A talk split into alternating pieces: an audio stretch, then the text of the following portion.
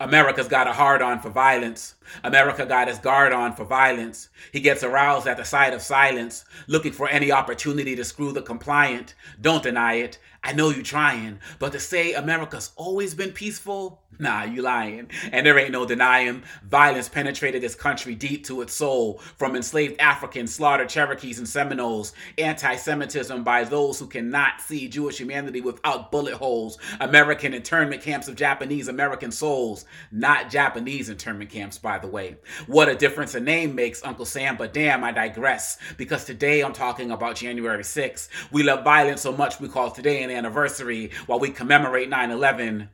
Hmm.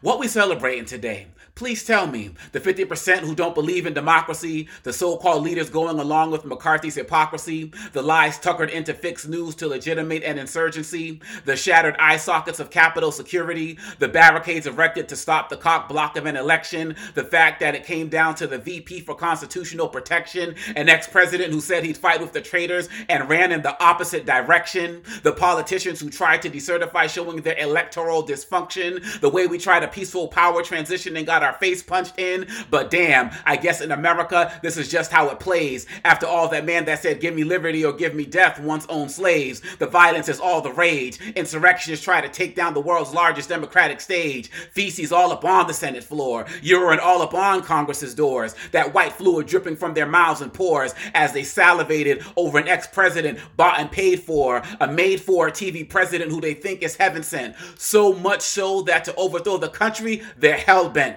senators on both sides running for their lives. America can always stand tall and erect when it's time for freedom to die. What we celebrating?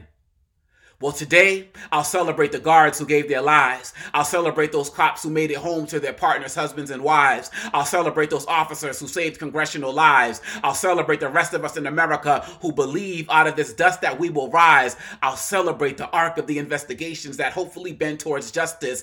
But without federal voting legislation, it could be just us. To stop the ongoing insurrectionist coup attempt without federal help, the onus is on us. I'll celebrate the Joe Madison starving so America can taste democracy once again. I'll celebrate the unfiltered truth seekers who keep it rolling. I'll celebrate journalists who read out loud what we've all been saying. I'll celebrate the Ken and Karen Hunters fighting disinformation. I'll celebrate when we pass the Freedom to Vote Act and John Lewis legislation. I'll celebrate when the insurrectionists can no longer perform and America's promise can take its true form. This podcast is a part of the C Suite Radio Network. For more top business podcasts, visit c-suiteradio.com.